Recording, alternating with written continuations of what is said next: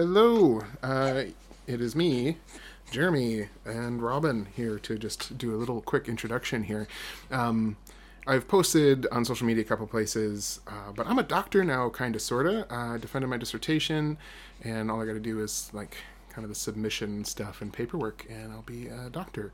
Um, so that was sort of stressful, and uh, has definitely affected the timing of the podcast.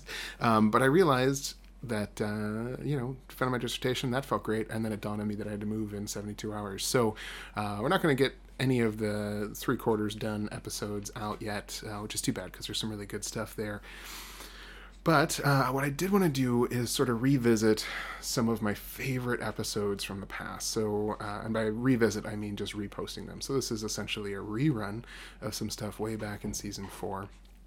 I did a series of episodes on Robert Bremner and kind of the Bremner family, who are big uh, Scottish music um, publishers in the 18th century. And I don't know, I listened back to it today and it's pretty good. There's a good mix of primary source research and kind of audiobook reading and tune playing. It's earlier in the show, so there's quite a bit more of me talking than music playing, but uh, especially with these Bremner episodes, I think it's sort of worth it. So, anyway, I'm just going to let it go as is so that you've got something in the feed, and uh, as sort of a thank you to everybody for hanging out and supporting me uh, as I worked on this dissertation.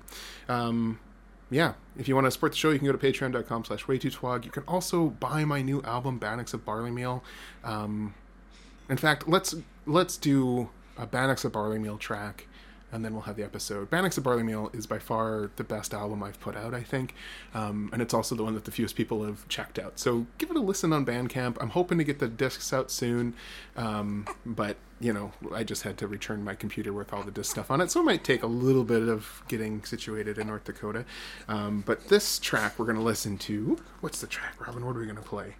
It is a track made up of William Litten tunes, I think, as well as um, Coakley or Coughlin. This is uh, Rakes of Westmeath.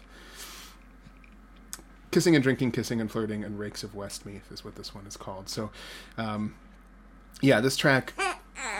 I sort of didn't like it at first, um, or I didn't. I liked it at first. Kissing and flirting, kissing and drinking, which are both from William Litten's manuscript, and then the Rakes of Westmeath from Coakley, I think. Um, this used to just be uilleann pipes, but I realized I could overdub it with um, border pipes, so that's what we did. Anyway, so here is kissing, drinking, flirting, rakes Westmeath, and Robin complaining about it. Yeah, tell him, tell him how much you. It's a good song though, right, Robin? You like it? He doesn't like it nearly as much as he likes milk. He said. Uh, anyway, uh, so yeah, check it out, and uh, you can check out the Bandcamp, see that album, and then we'll just jump right into the first episode of the Robert Bremner series of tunes, and um, yeah, we'll see how many of those I get in a row before I am able to do an episode again. Uh, anyway, cheers. One,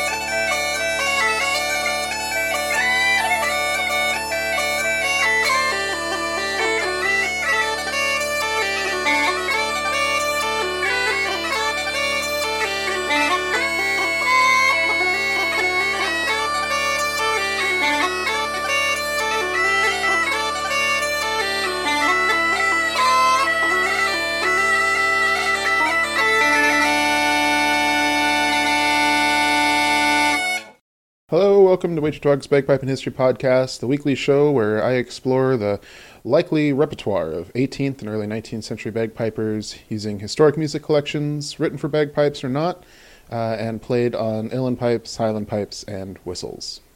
Let's hear some tunes.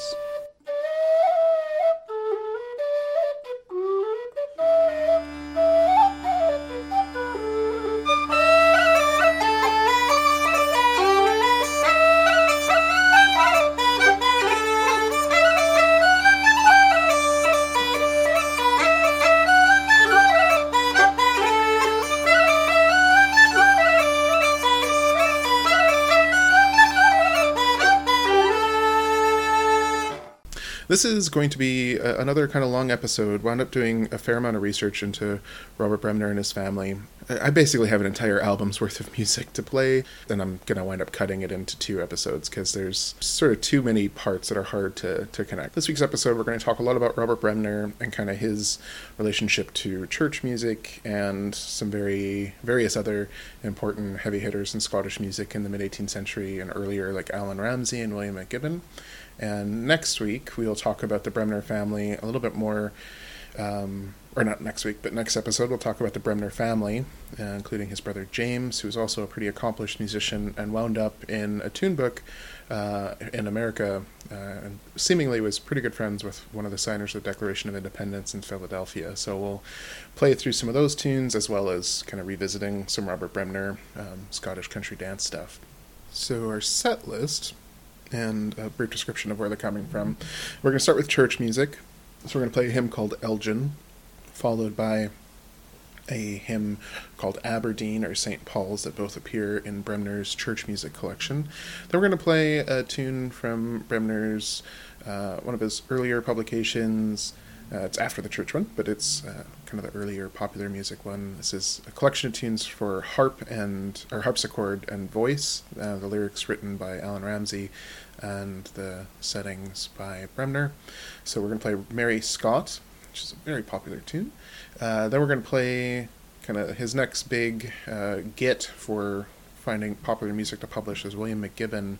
So we're going to play several tunes from William McGibbon's collections that Bremner printed, beginning with She Rose and Let Me In, and then to kind of compare it, I'm going to play the aria da camera setting for She Rose and Let Me In as well, so you can see how William McGibbon adds to tunes. Then in the William McGibbon collection, uh, we'll return to Cumbernauld House and the bottom of the Punch Bowl. Uh, then we're going to jump over to Bremner's kind of Scottish reel books or country dance books. Uh, this is his earlier country dance book, and it doesn't actually have the dances in it. So um, the tunes we're going to play from there are The Carl Came O'er the Croft, Cuzzle Together, Blue Breeches on Highland pipes and Cuzzle Together on small pipes, and then we'll finish off with Miss Blair's reels on uilleann pipes. So, uh, there is that. Next week's episode, uh, kind of our little mini interlude episode, you're going to be able to listen to. I'm not quite sure what all I'm going to put in there, but you will. I'm certainly going to have a setting of Miss Blair's reel and um, the Carl came over the craft on Highland pipes. So if you want to hear those tunes on Highland pipes rather than uilleann pipes, make sure to subscribe to the podcast and check that out next week. It feels like we should have some sort of a musical interlude before I resume talking about the history of Robert Bremner. Uh, and so, since the, the first bit of context for kind of understanding my playthrough of these Bremner tunes is talking about the Monymusk revival and kind of the state of church music, uh, it seems fitting to play a tune that doesn't actually, but sort of relates to that. Uh, it's fitting to me since you know the last full episode was all about devils and demons and fairies playing bagpipes that this one's going to talk so much about church music. But um, so we're to have a little bit of a break here. This is another Robert Bremner tune from the later uh, or the the earlier reel collection. Uh, this is a tune called The Grant's Rant, and uh, you might recognize it. Eventually, the tune gets kind of slowed down and softened a bit, uh, or turned into a strathspey for some folks, uh, but it becomes the melody that Robert Burns uses for Green Grow the Rashes Oh, but it is so different that I did not recognize it until doing a little bit of research um, after already having recorded it. So this is me playing pretty closely to how Bremner writes it as the Grant's Rant. So the way that this tune sort of is connected to what we're talking about today. Um, the reason it's called the Monymusk Revival is because it's at a church in Aberdeenshire run by Monymusk, uh, the Baronet of Monymusk, who was Sir Archibald Grant. So the Grant's rant, here we go. Uh, anyway, here is the Grant's rant.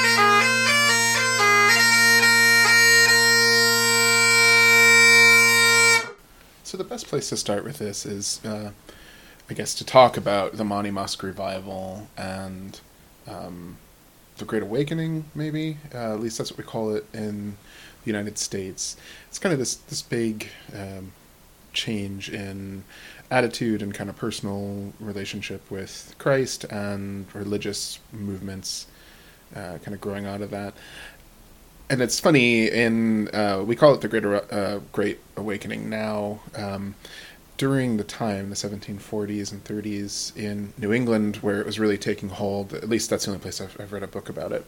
Um, there's all kinds of, new, of names for these people. New lighters uh, whitefieldians. One of the best known of these traveling ministers was george whitefield. Uh, go around give talks in churches or out in public and just had this really big awakening and rejuvenation of religious fervor. Uh, Whitefield was from uh, England, I think, and wound up giving some talks in Scotland as well, uh, just outside of Glasgow, is sort of one of the most famous of his. Um, but it, it, seems like that is a separate thing altogether from this Monymusk revival, and I'm not sure how much the Monymusk revival is even a thing. Um, I just couldn't really find a lot about it under that title. It does seem like Sir Archibald Grant is pretty important. So like Laird Monymusk. Um, and basically, what's happening is some places say the 1740s. You start to see it in newspapers. Uh, in 1755, there's an article that shows up in Scots Magazine that kind of talks about what's going on. But essentially, Monymusk is there's a, an English officer stationed near Aberdeen, and there's this new style of singing that's a little bit more controlled, and so he gets this guy to come in and teach the choir to sing uh, a little bit more kind of basic, a little bit more rudimentary. Here's how to sing, and the funny thing to, to me anyway, the newspaper talks about this. Just the big development here is that this English officer that's going around leading the choir, like he has a uh, pitch pipe so part of me is like, oh, so he's he's just in tune. That's the big, uh, the big accomplishment. Okay.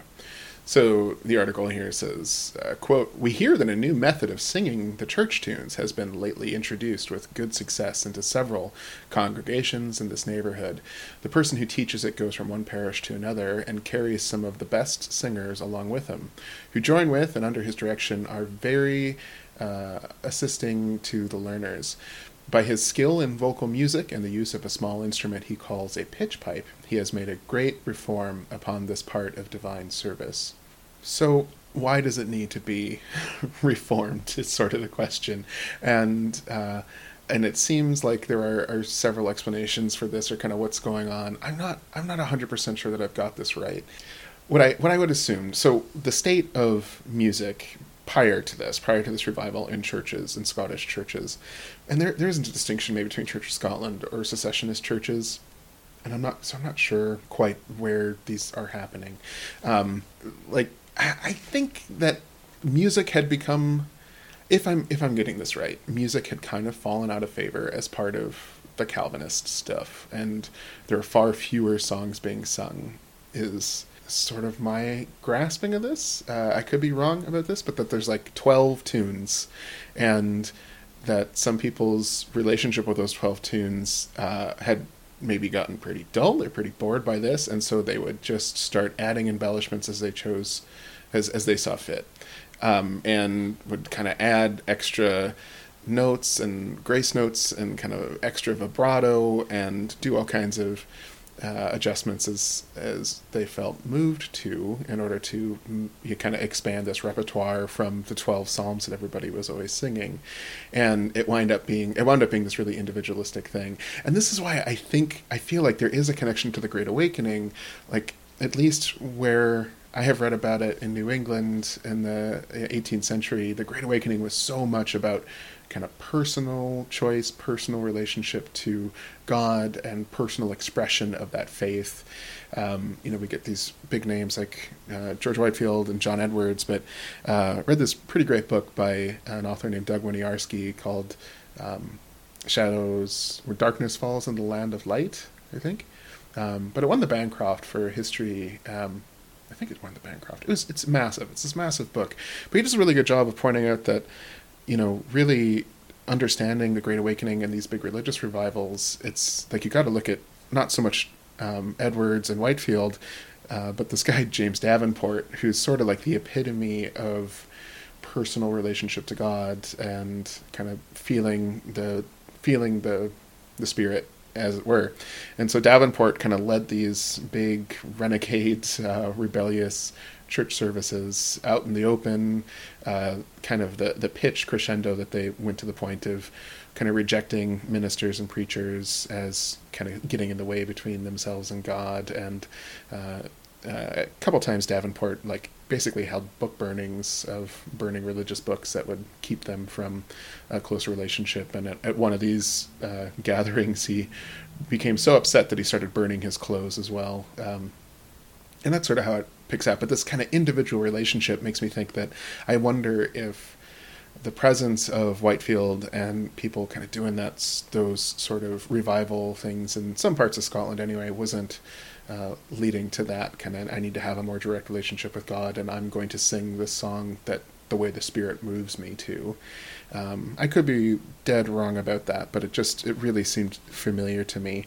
Uh, anyway, if you you can imagine that if everyone is singing a psalm and you know half the room is adding a bunch of grace notes or extra notes or holding notes for longer vibrato it's not going to have a particularly you know it's not going to be terribly pleasing to the ear especially not if you're inside that church or in, in the kirk. And so what Monymusk or uh, Archibald Lord Archibald Sir Archibald Grant is doing is getting this English officer to get people to all sing the parts and also sing the uh, choruses and harmonies and sort of make it good enough that way. Uh, and the hope being that people will sing well. So into this kind of environment comes Robert Bremner.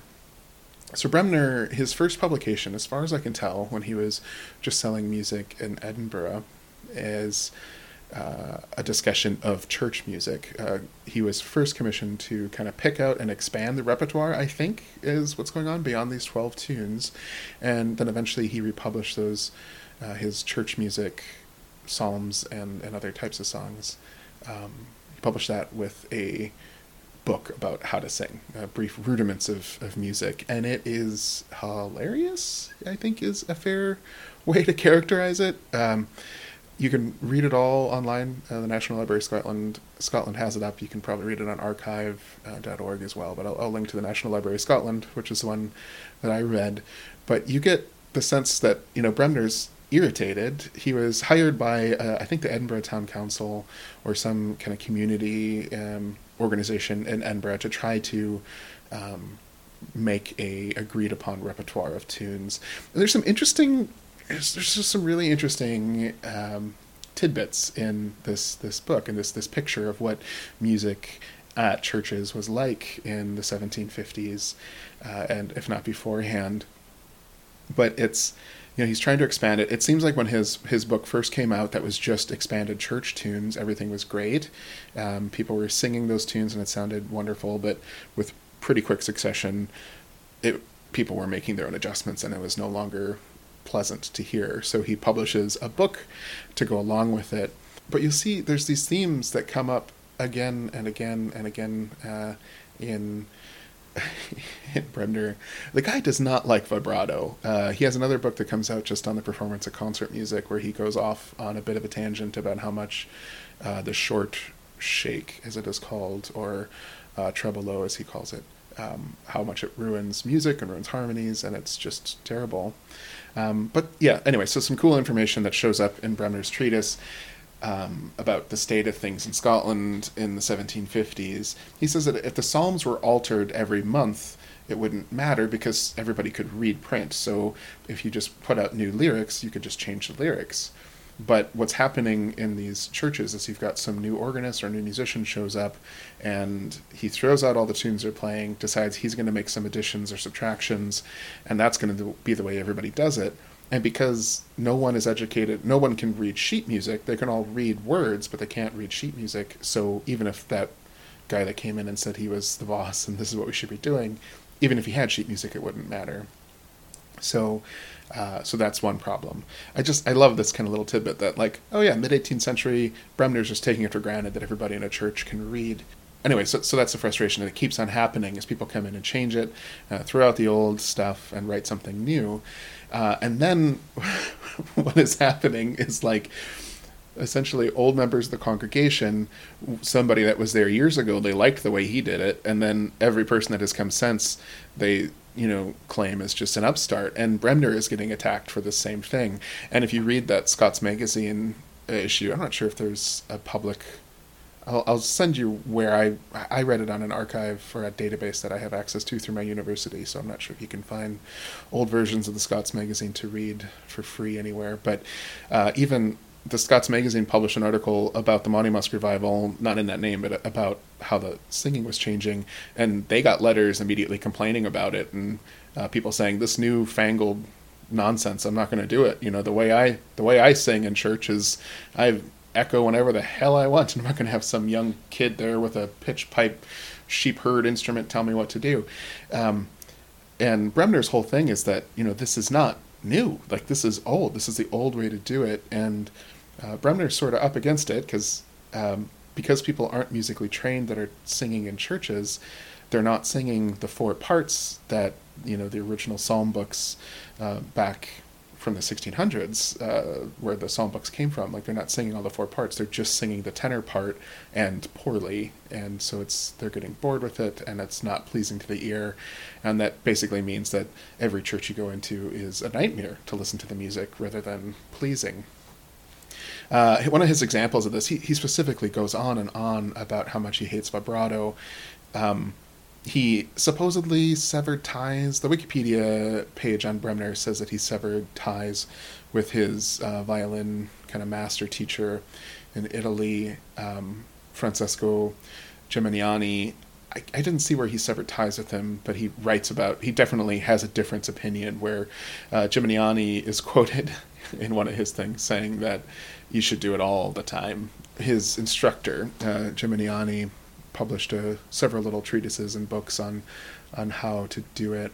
So yeah, indeed, Geminiani advocates the use of the close quake as often as possible. Uh, he writes.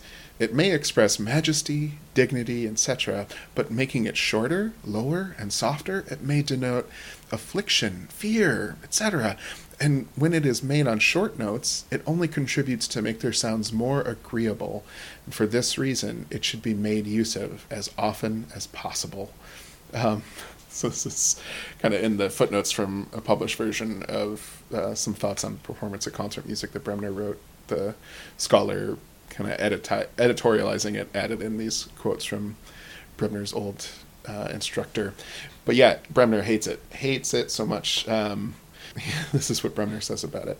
This grace has a resemblance to that wavering found given by two of the unisons of an organ a little out of tune, or to the voice of one who is paralytic, a song from whom would be one continued tremolo from beginning to end. Not a fan of the vibrato, which I know we have talked about on this podcast before.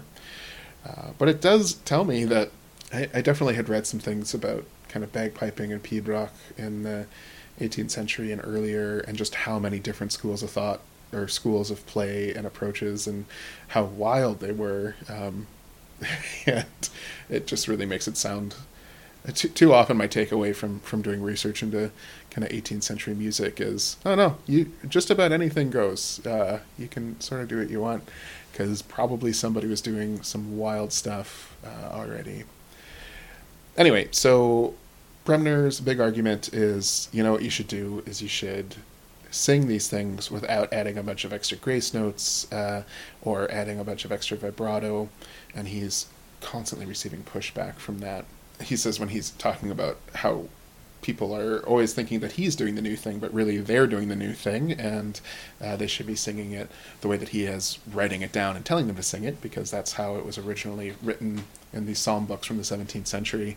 But he got a lot of pushback. So uh, Bremner writes Endeavoring once to convince an old man who was precentor in a country church how absurd he rendered the music by allotting so many different sounds to one syllable, when there was only one intended, he replied, with a good deal of briskness, that he did not value what any man intended, and that he believed in the people he believed the people of the present generation knew nothing of the matter.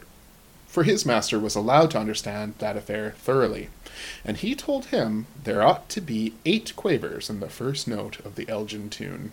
Anyway, so here I'm going to play the Elgin tunes. This is a hymn, and I'm not really playing it uh, as a hymn, but uh, sort of the state of music at the kind of before the Monymusk revival and before Bremner.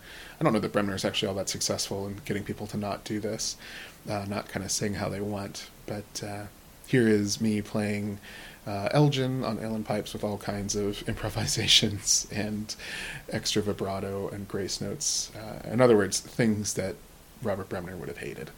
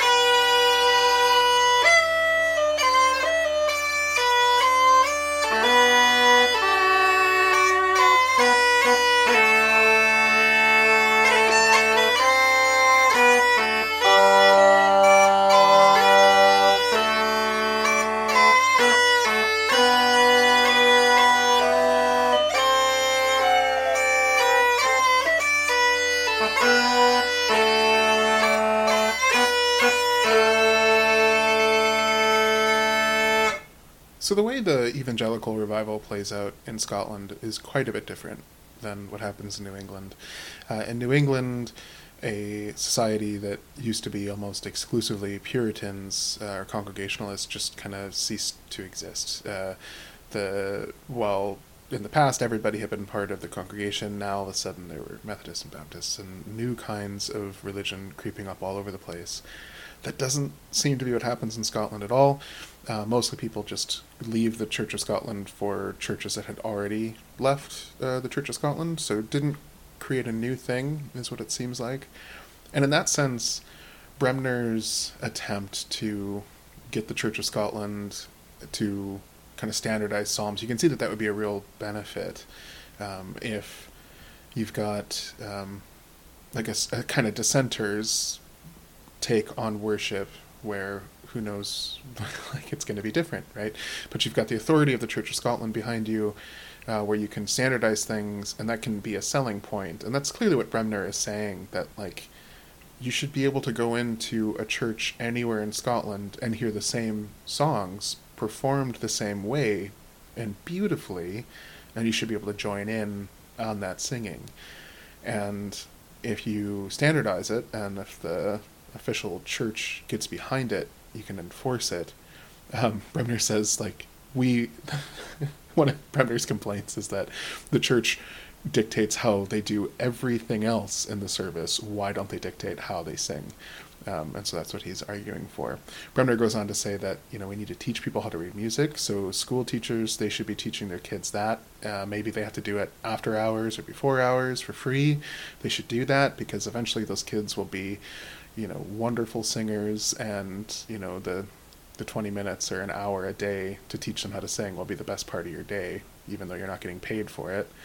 Um, which is a fun, kind of a funny sentiment that doesn't sound all that dissimilar to, um, yeah, the way that educators are treated in the United States anyway. Of like, no, just just do the extra stuff. You know, it's it'll it, the work is its own reward. You don't need to be fairly compensated for your labor. Um, but I think Bremner is probably a little bit closer to the mark of being accurate of just how hard it was to have access to music. So if you could train a choir up how to sing well, it would be pretty nice. Um, so that's what he's that's what he's arguing for. So the way to do that is not, you know, if you want to have good music, it is not through grace notes and embellishments and, and expression, but through kind of rigid copying of the music as written, including some stellar harmonies and uh, things that are built into it, rather than somebody's individual expression. And so that is what Bremner is arguing for. That's why he publishes all of these psalms with four different parts. So uh, couple tenors, uh, and then a bass line and a con. I'm not sure what the con line stands for, but uh, a higher higher version anyway. So I'm going to play another tune out of his his book there from 1755 or 56, uh, and this one is a psalm uh, called Aberdeen, which seemed appropriate given the importance of Aberdeenshire and the Monymusk revival and kind of standardizing how these songs were done. Uh, so Bremner calls this tune Aberdeen or St. Paul's. And I'm just going to play through it on whistles uh, to get all of the harmonies in place, except for the bass line. I didn't. Uh, so this is three of the four parts that Bremner calls for.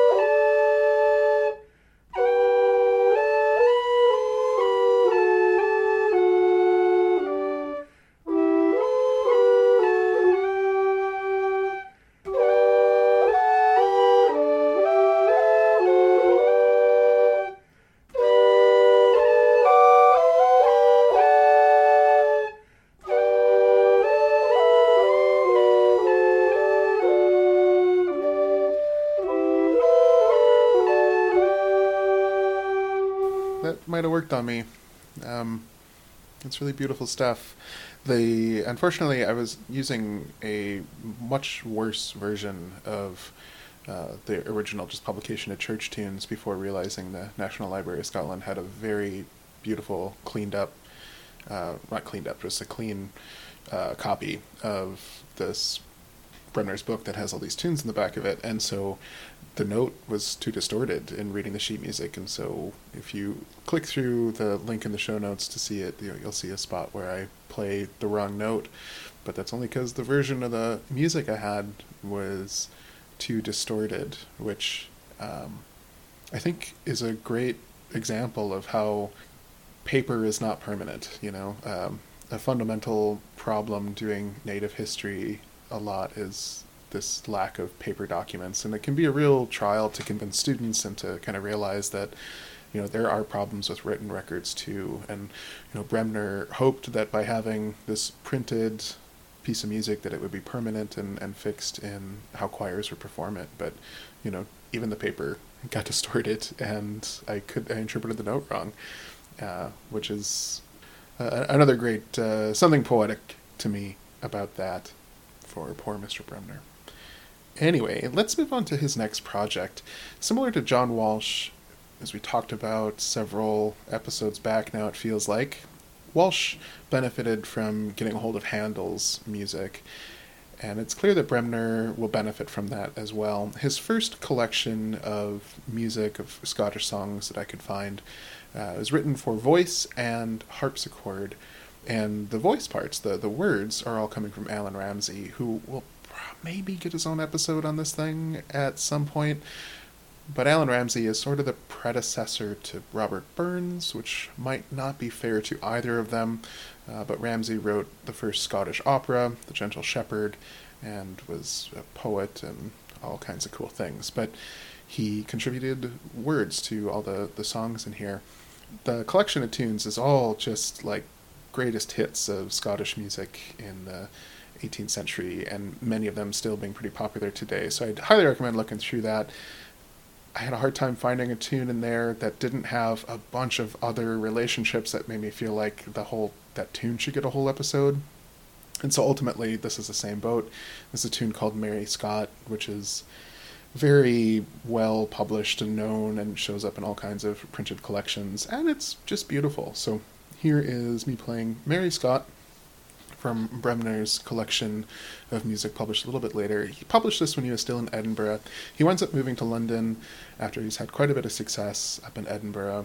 Uh, he moves to London, I think, in 1762, and sets up shop on the Strand at the sign of the Harp and Hautboy or Hautboy, uh, which is the art for this week's episode. Depending on where you're seeing it, is the harp and uh, oboe on his sign that I think hung outside of his shop. Could be wrong though, uh, but it's from a receipt that Bremner gave out to one of his customers that I was able to find in the British Museum. So you can click through that and look at how much he's charging for music if you like as well. But anyway, this is from before the harp and the hautboy time. This is when he's still up in Edinburgh publishing, and this is Mary Scott. Good tune from the Borders region.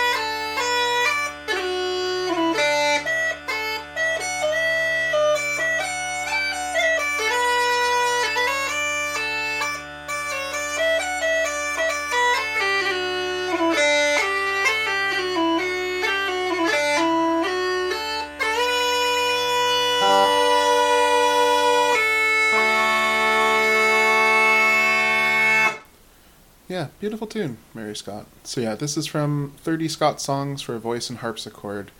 Uh, music taken from most genuine sets extants and the words from Allan Ramsay. So the version that I'm linking to in the National Library of Scotland was printed in London, but when Bremner moved to London, he took his plates with him, or at least some of them, and can, and was printing music down there too. He also kept his shop open in Edinburgh, so I can't imagine he took all of the prints. Much like John Walsh, Bremner is a fan of not including dates on his material. Uh, I was sort of trying to piece together when things came out by looking at kind of the oldest ones I knew of and what he was advertising on the front page. And from looking at uh, an old collection of Freemason songs, I think this this collection comes out as one of the earlier ones. Another one of his earlier and probably more profitable collaborations is with William McGibbon. Collaboration is the wrong word. Uh, once William McGibbon dies, Bremner secured the rights to print his music, I think is how that wound up happening. Uh, William McGibbon is a person that we've already played a couple tunes from on the podcast, and he surely deserves a, a full episode like Bremner here, kind of discussing discussing him. But Bremner and McGibbon both, and Oswald too, I'd imagine, just looking at his music, are part of this tradition of Europeans, you know, like um, people that are going on the tour, spending time in Italy, and knowing kind of Italian music, and then bringing it back to Scotland and writing Scottish music with Italian influence on it. And it was very popular in Edinburgh and Glasgow, and I would imagine other places as well. I think there's a tendency, uh, at least among Americans, uh, especially after certain depictions in television shows and movies, to think of Scotland as this kind of cut off backwater as opposed to what it was, which is incredibly tied into what's going on in Europe and the rest of the world, really. And I think Bremner and McGibbon and Oswald kind of show that quite well. So McGibbon wrote his own music, um, but he became probably more successful publishing uh, Scottish tunes that he would put his own flair onto. So, uh, in that collection of 30 songs for the voice and harpsichord, uh, Bremner includes a setting for a tune called um, She Rose and Let Me In, or She Rose and Let Me In. But the setting, the the key that he puts it on, it's not a thing I could figure out how to play and do justice to on any instruments that I have around. Um, so instead, what we are going to do, I'm going to play you the version of She Rose and Let Me In from uh, 1720s manuscript, the Aria de Camera, which is probably contributed from uh, there's Scottish, Irish, and Welsh fiddlers that c- contributed to this song collection. Um, but anyway, so here is the Aria de Camera setting for She Rose and Let Me In, uh, and then we'll play McGibbon's setting after that so you can hear McGibbon's sort of Scottish, Italian influence on it.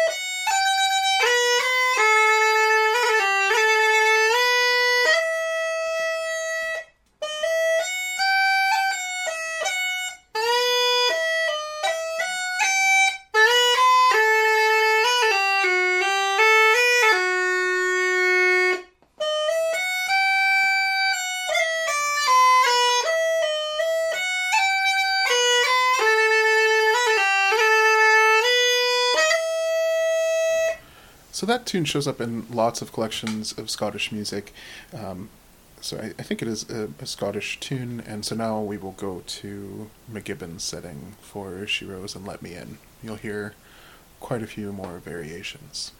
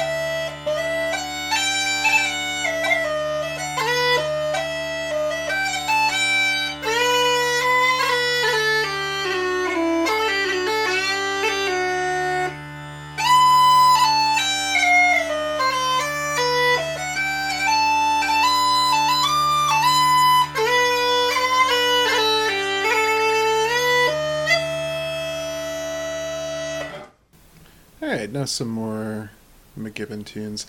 I wasn't quite ready to give up on McGibbon after just one track, so this is a setting for Cumbernauld House into the bottom of the punch bowl. Uh, bottom of the punch bowl shows up in all kinds of printed collections, including O'Farrell's, uh, which we, we will be getting back to one of these days. Anyway, so here is William McGibbon as printed by Robert Bremner in Cumbernauld House and the bottom of the punch bowl.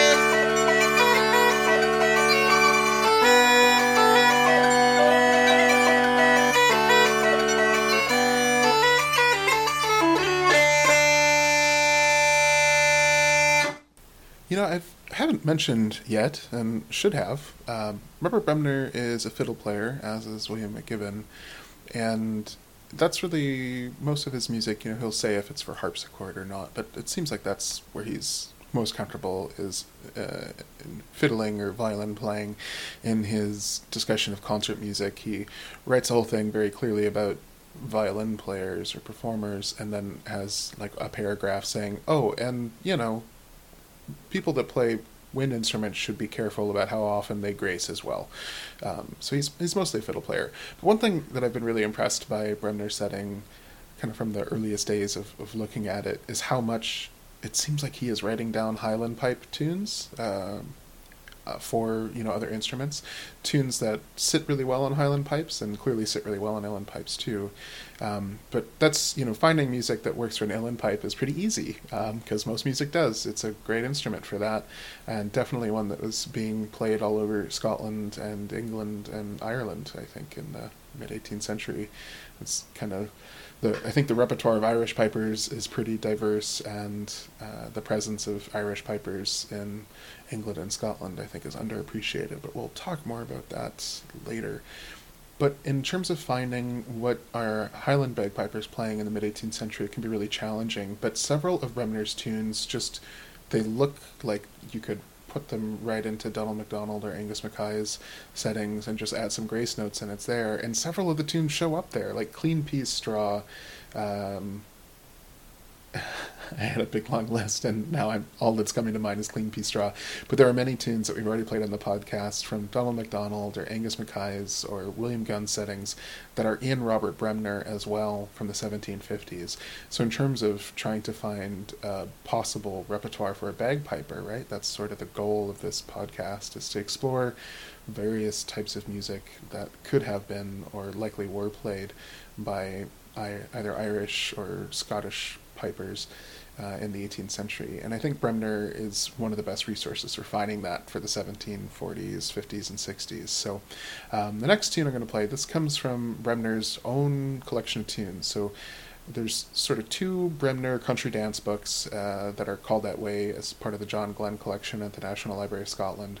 One of them has a date on it of 1769, and the 1769 book includes the actual steps, which is what most country dance books looks like. Here's the sheet music for it, and then here's how to do the dance.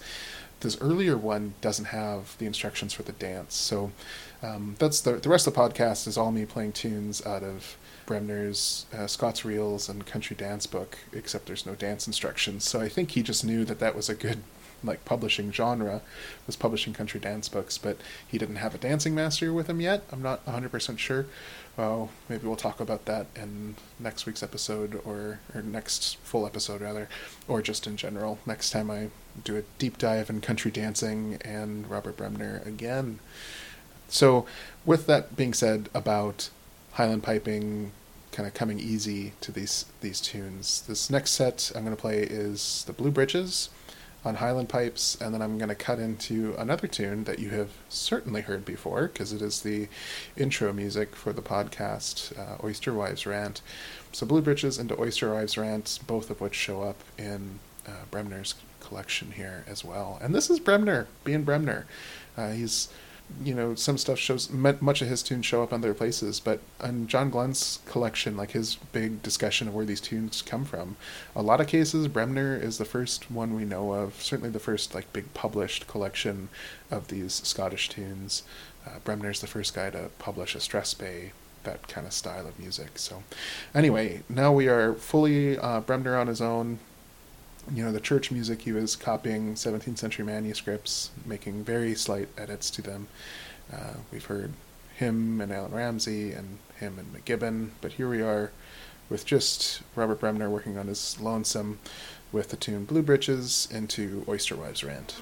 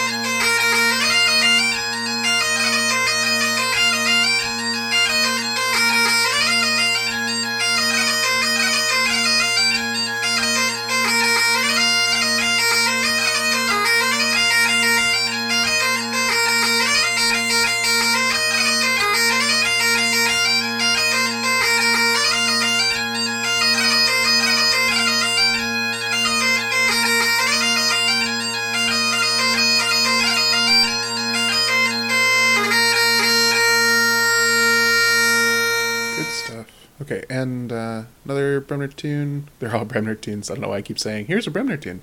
Uh, anyway, this one is The Carl Came Over the Craft. It also shows up in all kinds of other country dance collections in England and Scotland as The Carl Came Over the Craft uh, or The Carl Came Over the Craft. Uh, but it's a cool tune. So here is The Carl Came Over the Craft on Uilleann Pipes. If you want to hear it on Highland Pipes, this is one of those tunes that will be on the short episode next week that I won't be advertising around. So be sure to subscribe to the podcast if you want to hear this tune on Highland Pipes.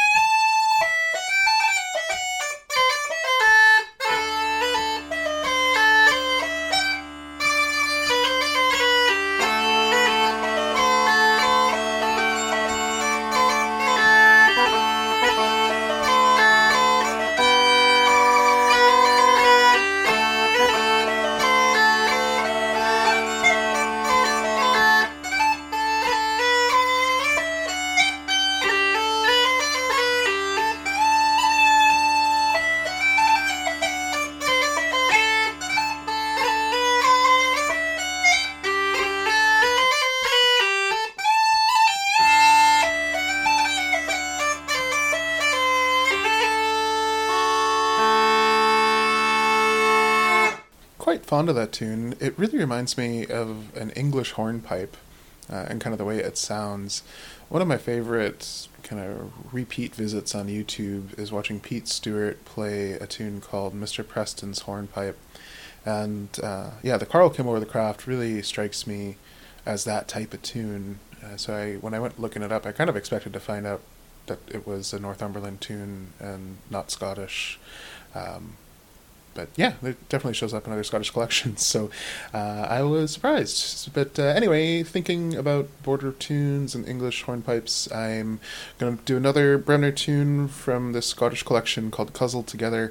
But uh, I messed with my small pipe a little bit. I decided to put a cork in the bottom and just play around with it. It seems like if you're going to have a D chanter, you should get the perks of that bubbly sound if you can get it. So here is Cuzzled Together.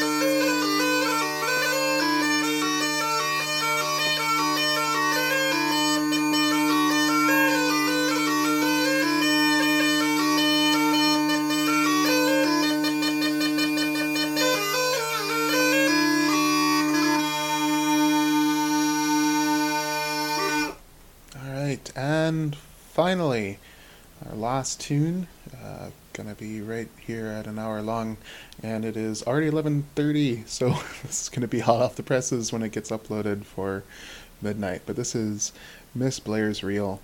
Uh, I yeah, this was a fun tune to play. I'm always on the lookout for tunes with Blair in it. Um, it's kind of fun when I was writing the notes for this episode. I wrote it as Miss Mary Blair's tune or Miss Mary Blair's reel, which is my grandma's name, and then kind of had to remind myself, nope, not Mary Blair, just Miss Blair. But so maybe I'll call it Mary Blair's reel instead. But uh, yeah, anyway, here is Mary Blair's reel on Uilleann Pipes, and once again, make sure to subscribe to the podcast because next week you will be able to hear Miss Blair's reel on Highland Pipes as well. Uh, if you haven't, please consider giving us a review. We're still under 10 ratings and reviews on iTunes. And uh, yeah, love to hear from everybody. Feel free to keep sending me messages or emails and try to get back to you. I've definitely owe a couple people some some responses. It's been sort of a hectic week or two here in the United States, uh, but things seem to be going better than I expected. Uh, anyway, here is Miss Blair's Reel. Thanks everyone for listening.